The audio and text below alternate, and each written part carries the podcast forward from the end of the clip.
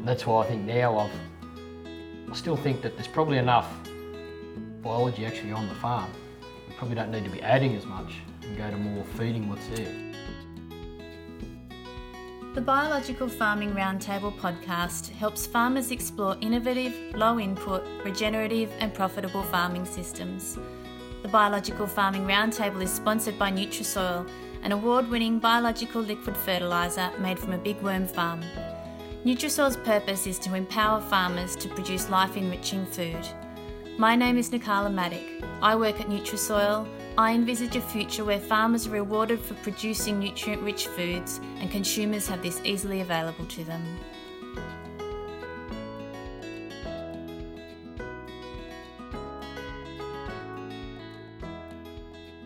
Hello everyone, Nicola Maddock here from Nutrisoil. Today I'm here with Brendan Patterson from Mara in New South Wales and agroecologist David Hardwick. Uh, we're going to have a chat today with Brendan about how he has increased his soil health. Uh, Brendan farms on a annual rainfall of 520 mils and he has a red loam soil. So let's have a chat. Looking forward to it. David, you had some thoughts. So, Brendan, yeah, you farm here near Junee, not far out of Junee in southwest New South Wales. Yeah. And how long you been here on the farm? Uh, well, I grew up here. I only grew up a kilometre south where we are today. Yeah. Um, so yeah, And when did when did you come back and sort of start helping take over the management of the place? Sort of. yeah. Well, I did the school thing. Um, worked a little bit at home after school, uh, but mainly then left school and went away and did a trade, Yeah. and then came home probably after six years. Yeah. Yep. Yeah. Once we sort of took on a little bit more country here. Yeah. So it's big enough for both of you, and so you come back in, Yep. started to farm with your old man, and sort of what was the sort of farming system? What was the package of things you were doing then? The crop sequence and the, the rotation, and sort of what was the general approach? Yeah, right. Um, back then it was um, we ran a what do you call it? We had a lot of sheep, Yeah, bred fat lambs, yeah, uh, sold them. So we ran a lot of grazing cereals, um, some canola, oats, uh, wheat, an odd paddock of barley, mm, a few lupins, yeah. yeah, a lot of lucerne clover pastures. yeah, Yep. yeah. That's all Fair we bit had. of fertilizer going out. Ah, yeah, yeah, a lot of fertiliser in the Yeah. cropping system. Yeah, Yeah, we're doing that. Uh, then we were using a uh, low disturbance tine seeder, yeah, yeah, which we'd gone to after the combine. Um, worked up a bit of country, mm, coming back in from Lucerne. yeah, Yeah, give it a work with a knife point to stir a bit of lime Yeah. back in. yeah. Um, Then going to a cropping phase. cropping phase Yeah. for a few years, Yep, and then back out into pasture. yep, Yep. yep. So you had a system that was was going pretty well. Yep. and s- Yeah. Yep.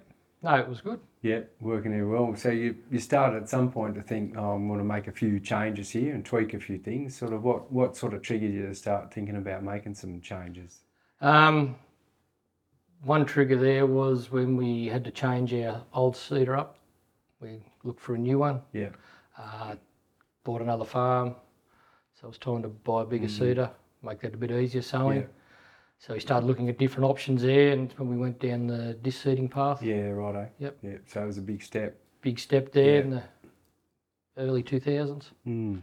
Um, so yeah, get away from burning, um, any cultivate working up and stuff. Yeah. Oh, yeah. so really trying to go to min min zero till and Zero protect till. your stubble and all that kind Yep. of thing. So big change. How did you find that? Yeah, no, that was all right. Yeah, Um, it was good. Like we weren't really doing a lot of burning at that point because Yeah. it was a pretty dry period, yeah, Mm. the early 2000s. So the old tine setter generally was able to get through pretty well Mm. everything. Um, with an odd one, we'd have to do something with, but now with the disc seeder, we felt we'd be able to keep that stubble yeah, and retain a lot more moisture. And yeah. Hopefully, in the dry years, be able to still Yeah, strip some pull grass. some crops off. Yeah, yeah. So that was the big first step, and then Mm. what were some of the next changes that started to come up? Um, well, after that, then we just general observations, I suppose. After the next probably five, six years with that, seeing what was changing in our system, how um, with all that stubble retention and no disturbance, how the soils changed a little bit. Yeah, in what way were you seeing the change in them? Like just structure was improving, or a bit more organic matter on the surface, litter layer, like what? Um, saw a little bit more. Um, yeah, the structure changed a little bit. Seemed to take a few years for it to, oh, I don't know, soften up. Yeah. But uh, that seemed to be a comment after that sort of seven or eight years that there Yeah. was paddocks got felt a bit softer Yeah. to walk on, Yeah. um, which was interesting. You see more earthworms coming in the paddock, or not? Not really. Wasn't really looking. Yeah, right. Yeah, Uh, not really looking at that stage and those sorts of things, but um, but the soil was softening up. it was sort of softening and things were sort of cycling a little bit. Hmm. Uh, and then we got into a couple of wetter years. Uh, what was that like? Say 2016 was a bit of a point. I know I started thinking about things Yeah, where it was dry. There was a run of a few dry years coming into that, but then that was a wet year. And I noticed after that that we had to put a lot of fungicides out that year. yeah, And I noticed then so after that that the stubbles weren't breaking down as well. yeah, So we just things had to start looking for some change. yeah. Right. Eh? Because previous to that, things were cycling well. So, so coming into a wet year, which you hadn't had with the new with the new tillage approach or non-tillage approach. So, yeah, how did you like? Obviously, burning is one way you might tackle that stubble load, but you Yep. were looking at something else. No, well, we'd sort of still never burnt anything. Yeah, yeah, Um, yeah, we'd still sow through that and establish our crops quite well. Mm.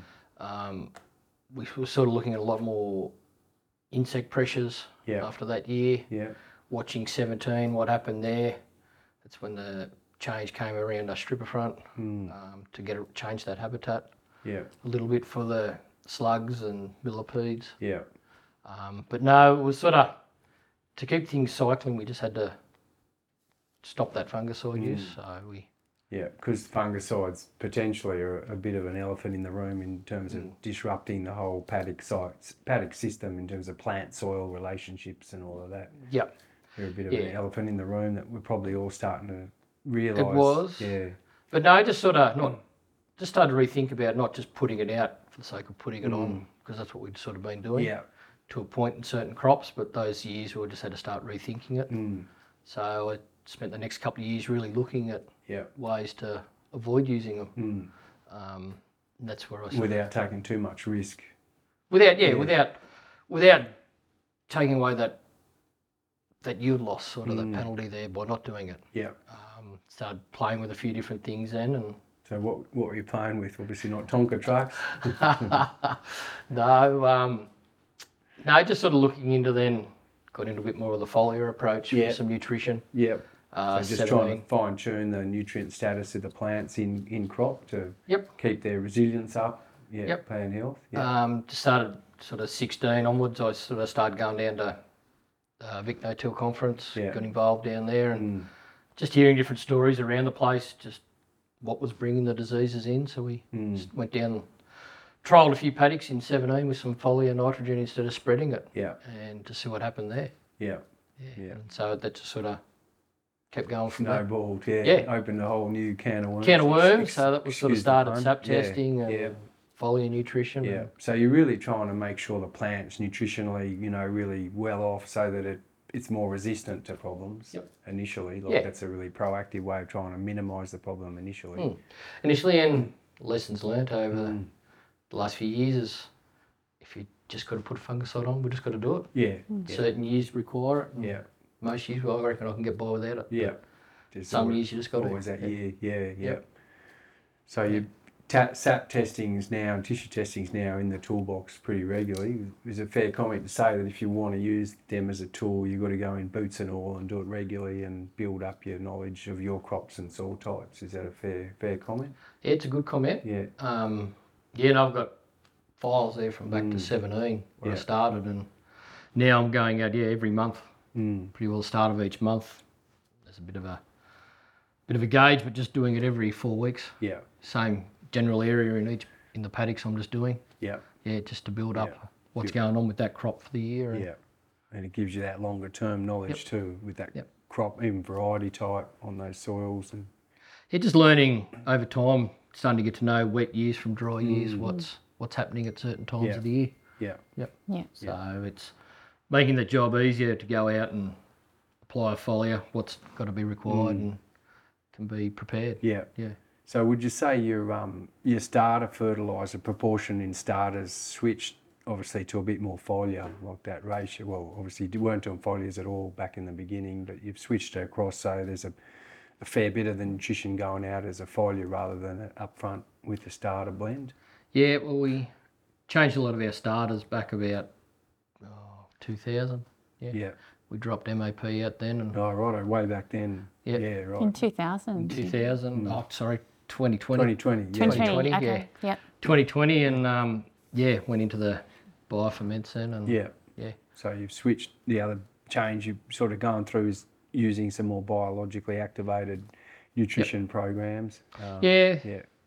That sort of became an observation through the 17, 18, 19 around the biological function of the soil, what was happening. Um, doing a lot of research online, YouTube, Yeah. li- watching some conferences from overseas that you could sort of get your hands on, Yep. some recordings, uh, Yeah. seeing people traveling, Yep. uh, just learning a lot more about what was going on in the soil and what was causing things to do what. Yep. And then I realised, well, what we've been doing prior to that point was actually helping in a way. Yep. Like we'd seen a lot of improvement by default for what we were sort of up to, where we'd started reducing a lot of our urea. The solubles out of the program. Yeah, started reducing Yeah. some MAP. Well, I can't even remember when. But instead of going from 80 kilos up front, well, we, we sort of came back to that sort of 30 kilo point before I dropped it off. So do you think a lot of the improvement that you see when you change a paddock over in a cereal or in a cropping situation is if the lowering the solubility is as big a lever as adding biologicals in? Do you reckon that's it's just as important or it's more important than some of the biological tactics to just lower that solubility in the program in terms of improving soil function and plant health or Yeah, we've sort of gone away from more, the soluble aspect of it to being more biologically available. yeah, Um, we've sort of learnt a lot of timing's important to have that work right. yeah. Um, soil temperature and everything else. because you, you risk nitrogen cycling if it's too cold. And I don't have the big bucket of nitrogen in my organic matter because Yep. it might be low from whatever reason. So I, I potentially risk that lack of nitrogen and sulfur cycling to the crop. Yep. Yeah. Um, you're still applying some nitrogen and sulphur. Hmm. I know we just need it, um, but the P is just that different one. I think Hmm. we're using a lot of slow release phosphorus, um, soft rock phosphates, and it's just been or guano, and it's just been it's been all right. Hmm. But then it's I don't know how to explain a lot of it, but look at soil tests and that. but Yeah. Hmm. th- everything's still there. Like we're not mining it. We're Yeah. still everything's cycling. I think. and- Yeah. And the yield yields are, are reasonable and the tissue analysis in the crops are reasonable. So it must be the soil system must be delivering P to the crops through the season. Yeah, I think it is with all our cycling now, with all our stubbles and that. Mm. Yeah. That's all cycling back, and I So know you're there's- seeing the stubble break down faster than a few It years is. ago. Yeah. it is now again. We've got it back to cycling quickly. yeah. Um, yeah, so it's just been one of those things to try and make the system work without that fungicide approach to keep it cycling. 'Cause Mm. Have I know you- that's crucial to giving the crops that nutrition. Yeah. Yeah. Have you you're trying to get the good fungi working rather than worrying about too much the pathogens that you know switch Yep. the focus. Yep. So have you used um, double digesters or any of these type of things to help you drive that change, or just by changing the overall kind of biology balance, those de- decomposers are kicking back in. What are your What are your thoughts there? Um, it's a lot of different thoughts. I think a few years ago, I thought we sort of add, had to add a lot of strains and different things in to help with those things. Mm. Yeah. But sitting back looking now, I think we could. It's all there. We just had to feed it and promote it.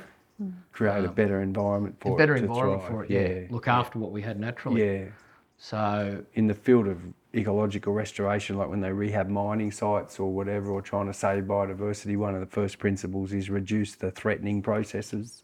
Yep. Is the first step. Like, Yep. Mm. there's no point doing all this rehab if I've still got the same threatening process going on. Yeah. Yeah, like, yeah, there's no point putting out some beneficial. bacteria or some Yeah. fungi there, and then go and whack it with Yeah. a fungicide and Yeah, kill it all. same, same So, process. Yeah. yeah. So we'd sort of worked out how to survive without a lot of that stuff anymore, insecticides and Mm. fungicides, and we could then start promoting everything again. So Yeah. when we added something, we knew it'd survive. Um, And we were do, feeding it, do it a its bit, job. Yeah. Yeah. Yeah. So, and I think the soils at that now have really started to change. Mm. Yeah, we can see that A horizons Developing. developed a lot more. Yeah. It's um, gone from sort of a couple of inches now out to sort of 100, 150 mil Yep. of that A horizon. It's Yeah, gotten yeah. darker. Yep. Uh, it's a lot softer. Getting a bit of structure back in there. Yep. You seen earthworms yet or not? Yeah, it's Yeah. plenty of earthworms. Yeah. No, it's good. Yep. Yeah. Yeah, yeah no, So there- the other big change is you bought a spade and started to dig a bit, or pinch someone's spade. there's always a shovel in the back of the Yeah, unit. yeah, yeah, Yeah. Yeah. Yeah. If you can't find a worm, you just tip a bucket of water on the ground. yeah. they'll come back They'll up. come up. Yeah, yeah, Yeah. yeah. You can stick mustard. They put some mustard powder in the water and tip that in, and Yeah, that righto. that drives them to the surface. Okay.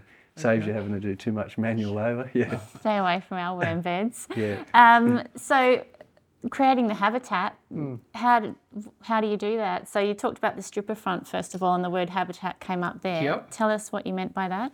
Um, well, in back there, well, with all the residues coming out the back of the header, it was just sort of chopped up chaff that just sort of sat on the soil. And when you got a rain, it was sort of squashed and I don't know, it's like lawn clippings. Yeah. You get a big pile of lawn clippings. The water doesn't really Suffocates it. Hmm. suffocates the yeah, ground. okay. Yeah, it doesn't breathe. Um, the water doesn't really infiltrate it. It sort of washes off or just sits in the top. Yeah. Um, so we sort of got rid of that layer, which is generally where a lot of slugs and millipedes and earwigs and they seem to thrive in that environment where it was. They wait there for the young crop, and then go, Yeah. yeah, let's just wait here Yeah. until it Yeah. crops So up. not only that, that was an issue sort of sowing in with the disc seeder, Yeah. the really thick areas of that. So we got into the stripper front, which then just took away all that really fine trash. So, there is such a thing as too much trash, or just how it's distributed in the paddock. I think it's just how it is Yeah. distributed in the paddock. Yeah. Yep. So, you've got st- uh, Tall tall stand. stubble. Yep. Yep. And yeah, it's just instead of mowing everything off at ankle height Yeah. and leaving it on the ground, it's just really tall, and we just run through it with the seeder real easy. Yeah. Yep. Yeah. It'll help with wind in the dry years, hot time too. It'll just help with that Yeah, wind. the and wind heat. factor. Yeah. It seems to create another climate on the surface, like a lot of shading. Um, soil doesn't get as hot Yeah. in the summer, so that's really good for the bugs. Yeah. They're not, um, yeah. And then when it rains, well, it just stays wet. Yeah. It's not drying out. Yeah, the wind's not not on that surface Yeah, anymore. giving you that evaporation and yeah, yeah. Yeah, We've just found a lot of those decomposers have come back and Yeah. they're cycling everything then. So then when we sow through the paddock, well, we tend to roll. Half it gets rolled over and Yeah. yeah, leave a little bit standing, but some of it's still on a bit of an angle for a bit of protection for the wind, Yeah. which seems to work. Was that a big decision buying that stripper front? Um, well, I've been looking at them for a while. Yeah. Yeah, I knew that's where we had to get to. Yeah. It um, it was always going to help us get away from all those establishment issues that we were sort of having Yeah. for a couple of years in certain conditions. If it rained at sowing, yeah, you might have hairpinned a little bit or something. But um, we tried the Arix wheels and stuff, but that just became more of a hassle than any good. Yeah. Yeah. So after a year or two of them, I took them off. Yeah. Yeah, I found they stirred up more weeds than Yeah. actually moving the trash out of the way. Yeah, Yeah. yeah. Do you see something coming along after the stripper front? Like, is is there any complications at the moment, or anything holding you back that you think, oh, I wish it could tweak. I wish there'd be something that would tweak. Flame weeders or something like that. or- Um, I don't know. Yeah. Yeah. Yeah, I don't know what's next in that area. But I it's think the next thing we're really focused on is just that plant nutrition, how to get things healthier at the start and Yep. survive without a lot of inputs and still Yeah. maintain good production. Yeah. Um, whether we can do it or not, I don't know. Yeah. So you're really fine tuning your nutrient programs and, and you're doing really regular monitoring now with sap tests, tissue tests, soil tests. So you're really trying to get very targeted in that program, which is obviously a bit more work than a normal program where you're just putting the starter out. What about from a cost point of view? versus a kind of general starter with maybe some end to keep something going in a good year or get to capture that extra yield? What do you reckon the overall sort of pro- ways, pros and cons of the two cost base and two Um, approaches? yeah, well, the prescriptive synthetic farming's Mm. pretty simple. Yeah, Um, and it gets a job done. Like oh, it's easy. You just Mm, yeah, know what you're doing. Yeah, Um, yeah, with what we're up to, yeah, it's a bit, bit busier, hectic. Mm. Um, but then I'm doing a lot more observations and doing SAPs, but yeah, trying to then target my program then to not spend as much on the input side of things. Yeah. Um, but then trying at the other side, maximise the production too by giving it a trace element that it probably required that Yeah. it wasn't getting otherwise. yeah, yeah, yeah. and minimise the risk of disease, giving Minimise, you a yeah. penalty as well. minimise the disease risk, but that also, because we do get a lot of frost here, um, you know, minimise the overall expenditure. Mm. So, um, at the end of the day, it's all risk for reward. So, Yeah, just reducing that cost. So, if we've got a frost, well, we haven't lost as much. Um, yeah, but still trying to maintain that production. yeah, Yep. yeah, Yep. yeah. So monthly testing, and then you've got varieties of different seed, and then you've got varieties of seasons. How are you making those decisions and comparisons? Where do you where do you see that? That's a good one. Um,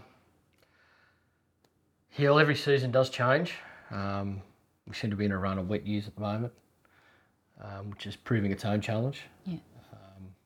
We're all very good at getting things to work in the dry years, which I think's where our system is was really suited to the drier seasons, not so much the wetter seasons. Which system are you talking? The one that you've moved. The one that we're doing now, like with our uh, this cedar, strip of front, Yeah. um, very good at heart, like infiltrating water, Yeah. water retention, yeah. Yeah. Prepar- preparation for those dry years to grow something, but now it's been running pretty well. Three years non-stop. Yeah. Do you think Um, part of that is because there's not as much free drainage below that topsoil level that's not allowing a bit more drainage to go on just from that historical paddock condition, or do you think what what do you put it down to that Oh, the, the, the wetter years the the soil system's not quite going as well as say in the dry years? Well, in the wetter years, we're getting the water to infiltrate, Yeah, um, but then we're not having the chance to utilise it because yeah, right. So we been haven't wet. got as much, and there's yeah, we've got no cloudy days and- evaporation off yeah, the soil. more Um, cloudy days, less yep. plant growth. Yeah, plant just seems to have to transpire the water, uh, grow biomass. Mm. Um, but yeah, all our soakages are running really well. Yeah. Uh, we've even got a few new ones that have opened up, so there's plenty of water in the profile. It's yeah, a bit of a negative for what we're up to, Yeah. but um, you can sort of see it now. A lot of the gullies that we've filled in for cropping years ago because they never ever had, were wet. They were just sort of in the way and growing weeds. Yeah. Well, now that we've filled them all in years and years ago, but now the last two years they've been very wet. they're running as a gully or as They're a, a gully, and you watercourse. Hmm. can sort of see that obviously in time. It generally was wet like this, Yeah. Okay. and they run water years ago, which is why it eroded. 'cause Yeah. it's- Some of them have just been running for three years. Yeah. Yeah. So you can see why it eroded the way it did. Yeah. So no, it's just been little challenges, but Yeah. Well, one of the ways you're trying to deal with that is with the companion cropping, intercropping. Can you, yeah, just take us through when you first started to trial some of those dual crops or intercrops or whatever term you want to use, companion crops? a lot of terms there. Yeah, there are. they're often used the same sort of Yeah. way, aren't they? Yeah. Yeah. No, I started playing with some of them probably in 18, 19, Hmm. finding some mixes. Some of it was for grazing uh, around livestock. You still had livestock then. No. Oh, yeah, about, I think 16 or 17 they left. Yeah. But we'd always buy in a few steers to grow out. Yeah. Yeah, so we'd always have something then to, as a multi species, you'd call it, Yeah. grow early, grow some bulk, put Yeah. some cattle on it, and then trade them off later and lock it up and strip it. Yeah. But nowadays, they've been too dear to buy. Yeah. So it's been still wanting to have the mix for some diversity. Um, try and keep improving our soils around the diversity, different exudates from the roots. So it's been putting a couple of things together, still sown early. And then cereals, well, I've had wheat, wheat sown with vetch and tillage radish, and then sprayed the broadleafs out later on to bring it back to a monoculture for harvest logistics. Yeah. Whereas some of the, the canola I've left with canola and vetch and stripped it and then separated the two different seed sizes afterwards, or canola and beans. Yeah. Even to the point last year did beans and lupins together as well. Um, just purely just for where the paddocks were and what I wanted to achieve there. So it gives you more flexibility in wet conditions to choose what you're growing there. Yeah, like we we're seeing last year with the canola, where it was really wet, the canola would sort of die out, Yeah. um, whereas the vetch would stay and grow. Hmm. So at the end of the day, we were still achieving a yield off all the paddock instead of Yeah. missing And and you're getting having that zero areas. photosynthesis coming in on those areas that would have been bare. Stop the weeds growing, Yeah. something was growing, so Yeah. we still generated some income. Fixing nitrogen. Yeah. Yep, Yeah. Hmm. fixing a bit of N helps out with next year's crop. Yeah. Hmm. help with all the stubble cycling. Um, but I've also seen this year with all the been a bad year up here this year around slug pressure. Yeah. a lot of people having a lot of slug issues. So it's sort of been another thing that's really convinced me around that companion planting is where the slugs were, or millipedes or slaters were wanting to eat all the canola. Well, they left the beans, they left the vetch, so we still actually had something growing there. Yeah. But the canola never seemed to be wiped out totally. You still got one or two plants of canola there, which I know still act as a trellis for that vetch Yeah. later in the spring to climb up and be able to achieve what its potential will be. Yeah.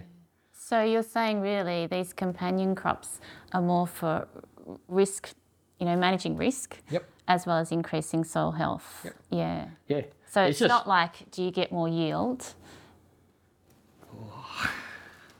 well last year you did. Yeah. Yeah, the nil strip with just the monoculture canola obviously yielded less than where Yeah. it was canola and vetch. Yeah. Okay. But last year was a wet year, so the vetch was just uh, extra. yeah. But then also on the other side of that, well, eight out of ten years, the vetch is worth more money than canola too. Yeah. So it's sort of a little bit of a win. Yeah. You talked about uh, less weed pressure in companion cropping. Is it because it's using more moisture? Or coverage, just physical Yeah. coverage. Yeah, I think that when things go right, you get better, better cover. Um, so there's no holes for the Yeah.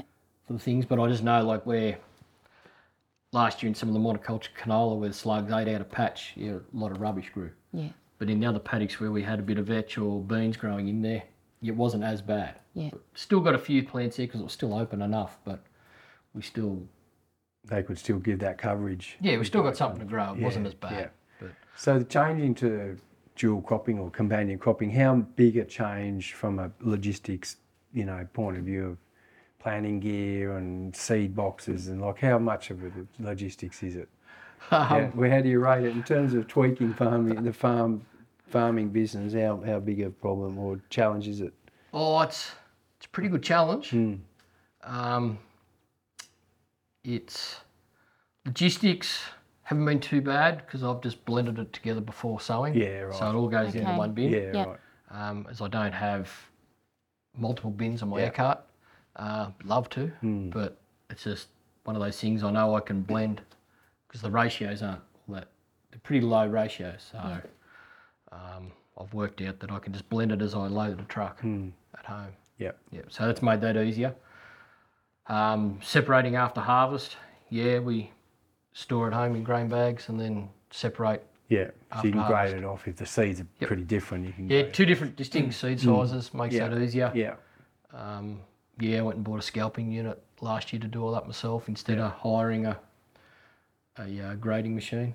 Yeah, so I just do it myself now. Is it very time consuming, like adding that extra job? It is. It's just one of those things you do. Yeah. Yeah. Yeah. If you want it to work, you make it work. Yeah.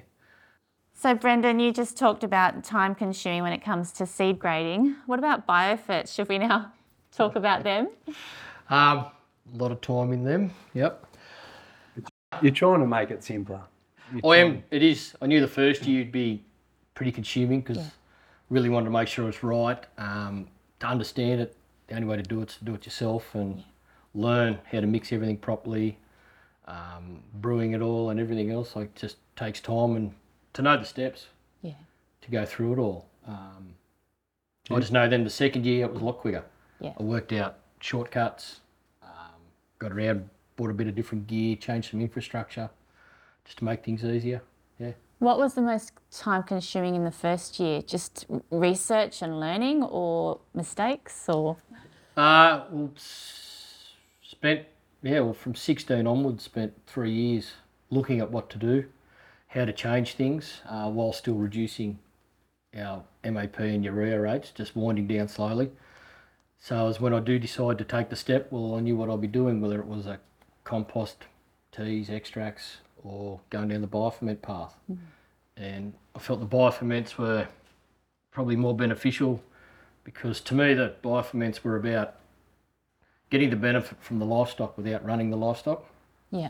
Yep. So because we got rid of the sheep, made that decision back in about sixteen to move away from them, um, and then just run a few cattle from time to time. Well, yeah. So to me, this felt was the benefit of running the cow without running the cow across the farm. Is that because the base of them had manure and offal and things in them? So you got the benefits from all the manure, Yeah. but being able to apply it evenly across the farm Yeah. without having the animal walk across it and compact it. Yep. Yeah. Yeah. So where did you learn about them? Oh, um, internet. Yeah. Um, yeah, the internet. Did a bit of travelling.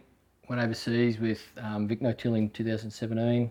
Looked at a lot of companion plantings, um, sort of some stuff in composts and things. Just how to be more biological. Look at things that are through the states. Um, from that, come back. Yeah, uh, listening to different, just talking to different farmers around seeing what they've been done and hearing different people talk at different conferences. Then travelled over to Western Australia, had a look over there for a bit. Um, every year, look around Victoria, South Australia with people I know and what they're up to, how they've changed what they're doing, what they've found working and not working. And then went off and did a course with Tim Cruz on the bioferments, how to make it, and yeah, apply all that in 2019. I think that might have been, yeah. Yeah. So, yeah. Do you get to a point where you learn how to tweak them all yourself and you don't stay with the recipes, or is it um, is it something that you just go, that's a recipe for this, that's a recipe for that? Like, what what's the flexibility you've got in making these biofits? Just tell us what's involved, basically. Oh, they're all pretty flexible. Yeah. Um, I've found over a couple of years. Um, seems to be a matter of me working out what works for me and suits what I'm up to here and what my crops want, what my soil wants. Um, our sowing mix, I just started off by making a um, just a multi blend shotgun mix of just what I felt I knew I was lacking in, generally lacking here in my soils and the crops needed and then just started to balance it after that through the foliar sprays after sap testing. I could then target. So give them a bit of a Rolls Royce starter, Yeah. bio starter, Yep. and then just tweak it with the foliars. Yep, Yeah. just low amounts of just about everything at the start, and then just touched up as the year went from there. Yeah.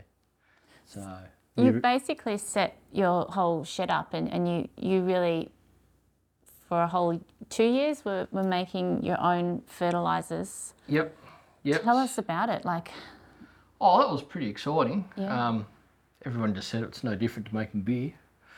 So true. So true. Or Oh, kombucha. Yeah. So, but just larger scale. That's yeah. all. Um, He's offering eco funeral services if you want to just get your corpse dissolved at the end of your life. in a car.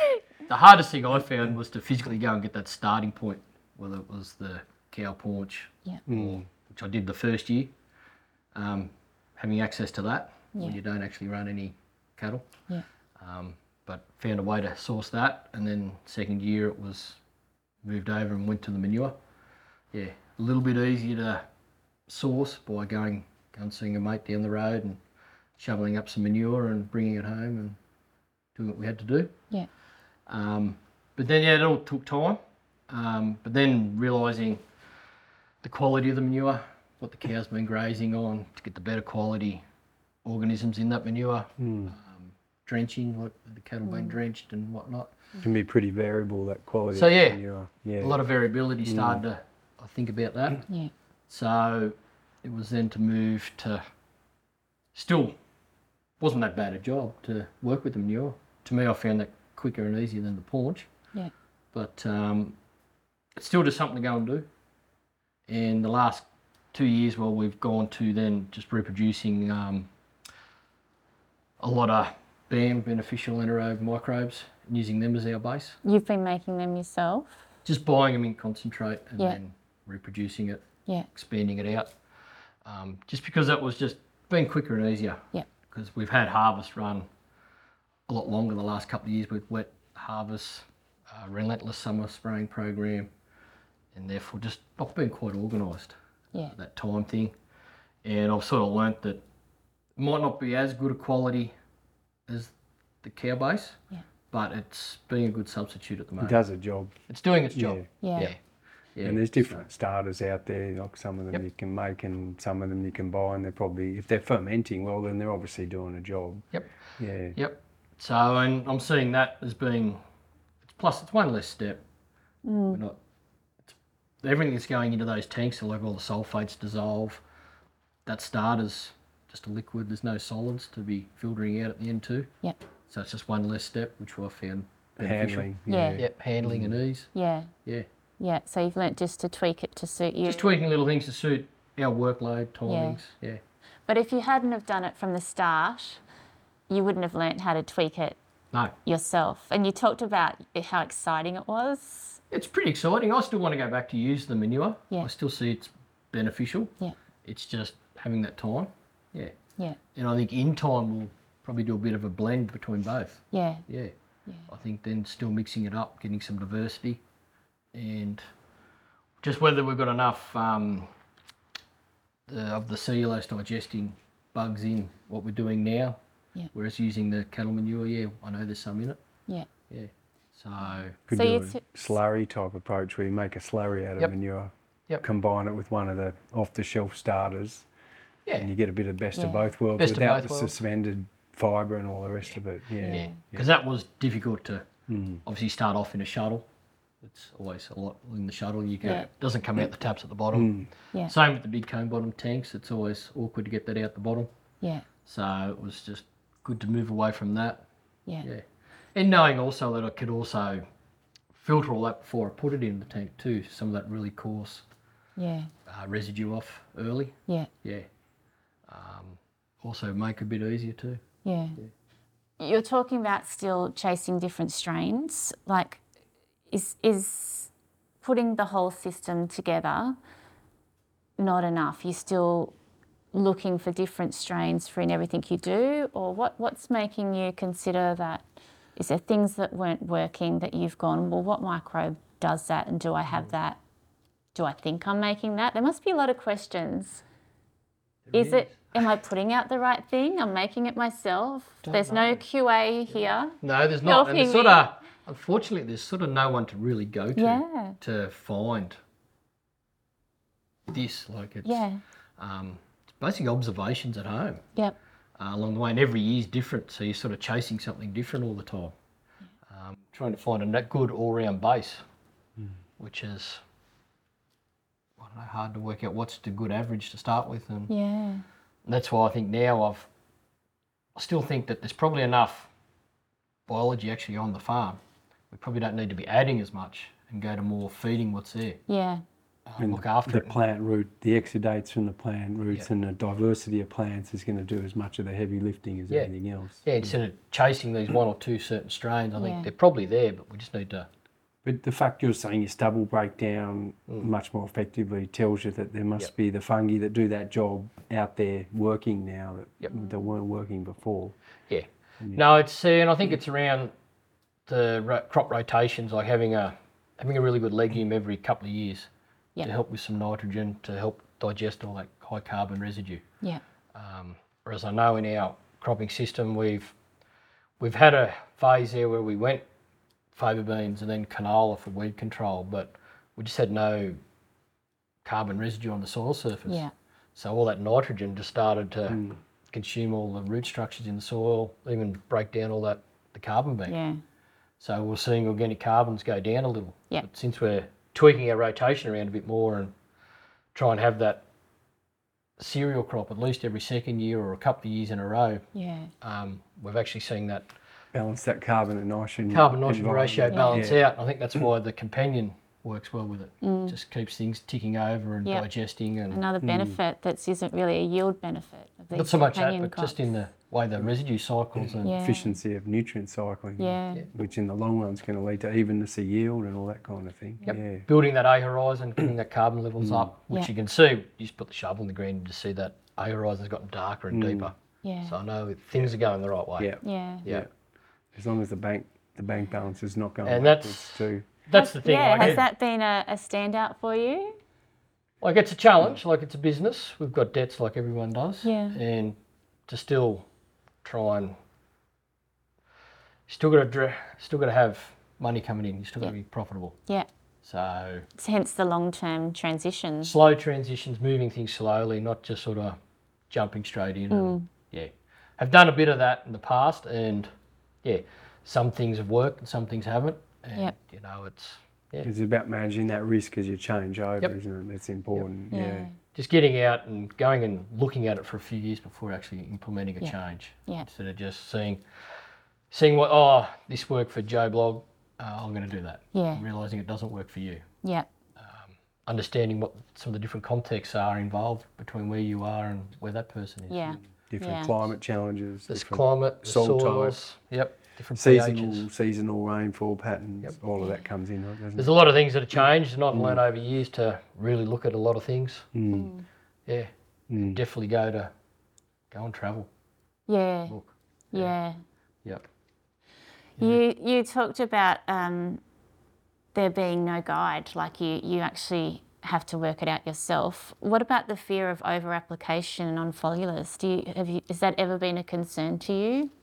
Not a over application, probably more of an under application because Okay. we're only putting low amounts on. Yeah. So to me, over applying something, I don't think I would because I'm just doing a sap test on the Monday and then be in there with a boom spray the Thursday, Friday, or early That's the the, next week. quick turnaround. That's Quick turnaround, amazing. yeah. So I Ad can vitam. see Yeah. if it doesn't want copper, well, it won't have copper go in the mix Yeah. if the copper levels are high. Yeah. So, Even then, and the rates per hectare are not high in the mixes. no, they're only low rates. Tank diluted, so Yeah. your risk overall's Yeah. kept pretty low, isn't it? Yeah. Mm. It's only it's regular applications of small amounts. Yeah. To me, we might only be doing one extra pass in a boom spray, but Yeah. a year. But most of the time, well, we're always running over it with a heap of herbicides and a couple of fungicides anyway, or a fertiliser application with a spreader. Yeah. So to me, we're just running the boom spray instead of a spreader a couple of times. Yeah. So, So the fit, the actual paddock operations is pretty similar. It's just what's going out. It's just out one machine instead of two. Yeah. Yeah. Yeah. So we do still spread a little bit. Um, still spreading urea early. Um, just, I think I've had a go at doing foliars from the start, and I just haven't been able to make them work as well. Yeah. So I think a low application with urea still early, early winter is still beneficial here where we are. Yeah. But not at, not at sowing. At sowing, it's just your biological mix. Yeah, just got all the just my sowing mix, uh, a little bit of starter N, a little Yep. bit of UAN, just to give it a kickstart at the start. Yeah. Um, we've learnt that we still had to have a bit of nitrogen at the start Yeah. to get things going. And What's your car- organic matter or organic carbon levels here? Like, what do you run at? What's sort of the range there, Brennan? 1.5. Yeah, righto. Yeah. Yeah. There's Is it not, over- there's is it- not it's sort of, there's a couple of paddocks that are below that, but there's Yeah. a fair, fair bit of the country's up. a bit above that. Sort yeah. of, some of them now just So I, touching I two. guess yeah, I just asked that because obviously nitrogen lives in that organic matter reserve. That's a super fund, and Mm. Yep. if it's not big, then you you know you don't have Yeah. a lot for that starter. Yeah. Now we've seen it coming up slowly. Yeah, um, which is good, but we're just still spreading a little bit. I just think we need a little bit of that. Give it energy to get the crop to grow through the winter when it gets cold and wet. And I just think that small plant trying to put a foliar on, I just just couldn't get that to work properly. Yeah. I just For a think major nutrient too. Like, Yeah. Yeah. it's cold. The biology Mm. shut down. Like soil temps are only eight degrees. Yeah. Things are things are slow. So we'll kickstart all that back in sort of August Yeah. when things warm up and everything starts cycling. Yeah. So you've been using tissue and sap testing for maybe six years now, um, consistently. Yep. What lessons have you learnt from it, or, or what's your general summary that you can give us? Is it a useful tool? Uh, yeah, I do find it useful. Um, it's been really good to know at what crop stage crops using what. Um, so I know now coming into that period to really elevate those levels, um, especially like a good ones like in canola at that flowering stage, like the calcium just has such a big draw on calcium in the plant. I suppose it's rapidly growing, producing seed, so a lot of cell division. So keeping things like that topped up coming into that stage, yeah. You know it's coming. Yep, yep, and know what it's using. So that's just taken a few years of Get the pattern. The putting it together, yeah, looking at heap of saps and looking and seasonal as- seasonal changes too. You can see what what crops using what in certain years too. Yeah. Yeah. And especially when you see insects or grubs in your paddock, you seem to know already what's going to be low because I see something in there, I'll go and do a sap test just to see what's what's low, why has it brought the insects in. Yeah. Yeah. So it's just And that's really what we said early on in the conversation, Brendan. You know, you, if you're going to use it, go in boots and all, do it regularly, build up Yep. your understanding over time. Yeah. Yeah. yeah. Yeah. And In conjunction with observation Mm. Yeah. and making notes and putting a database together. Is that what you've done? yeah, just Yeah. got it all there on file or really got to organise it a bit better. But um, Yeah. yeah, just seeing what's happening, yeah, what trends are. Yeah. yeah. So I'm still learning a lot with it, and it could take a while yet too. But Yeah. it's just an idea what to have ready to go. Yeah. Because making your own chelated nutrition, well, you just need to. Doesn't happen in one day. You just don't duck down to the shop and grab it.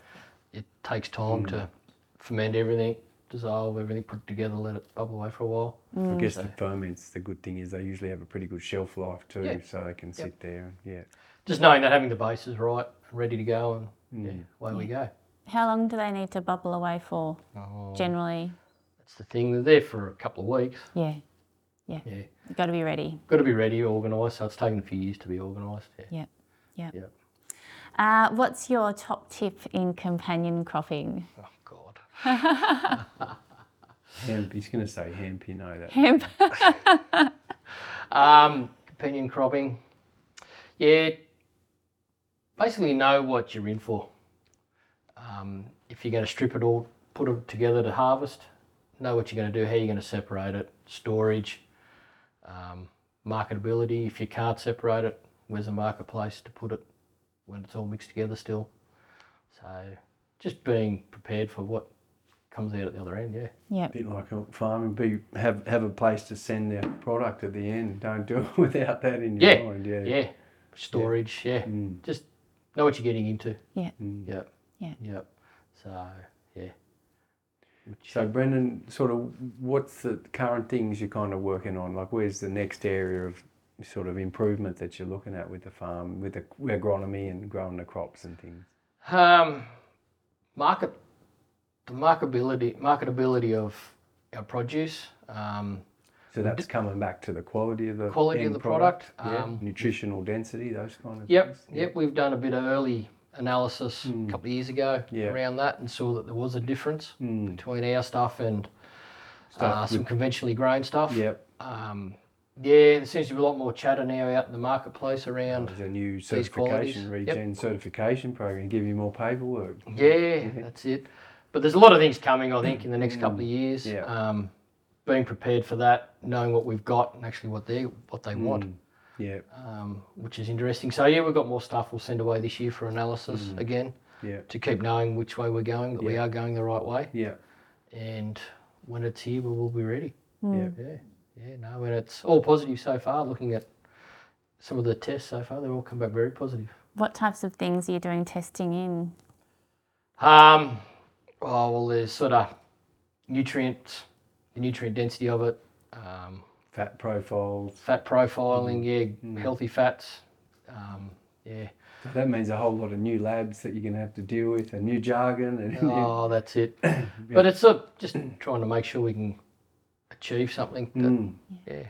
Yeah. it's a better quality, well, why can't we get something better for yeah, it? And that nutrient testing is basically just ground up grain and a tissue test. Presume so. Yeah, but that's where you're sending it away. For Yeah, sending tissue to a test. lab to get Yeah. all done properly and Yeah. the analysis come back, yeah. Yeah, So that's pretty interesting when you get into it. yeah. Mm. Yeah. My what boss you on the learn. dairy used to do it with his eggs. Yeah, yeah. Yeah. Yep. So interesting that it's farmer led, isn't it? Oh, it is, yeah. Nutrition. once you start looking at it, you see that there's a lot of low quality stuff out Yeah, there. yeah. And, you know, it's just up to people further down the line to start recognising it and I'm, re- I'm ready to eat your buckwheat, mate. Just get it in some retail packs in Albury and I'll be buying it. yeah, righto. There you go. Watch this space. Yeah, I will be, I will be, don't worry. No, Yeah. Well, look, I just think um, it's really exciting. And like you said, you were so excited doing these bioferments, just trying to understand how things work. And now you're really excited about finding out the nutrient and the quality of the food. Like it's, it's, we're really grateful that there's farmers like you out there, Brendan. So thank you. that's and Oh, all right. thank you for chatting with us today. yeah, no, thanks for having us, Brendan. Yeah, Yeah. It's been great. Please follow the Biological Farming Roundtable podcast. Share it with your friends and networks. I'm Nakala Maddig and I work at Nutrisoil, a liquid biological fertiliser made from a big worm farm whose purpose is to empower farmers to produce life enriching food.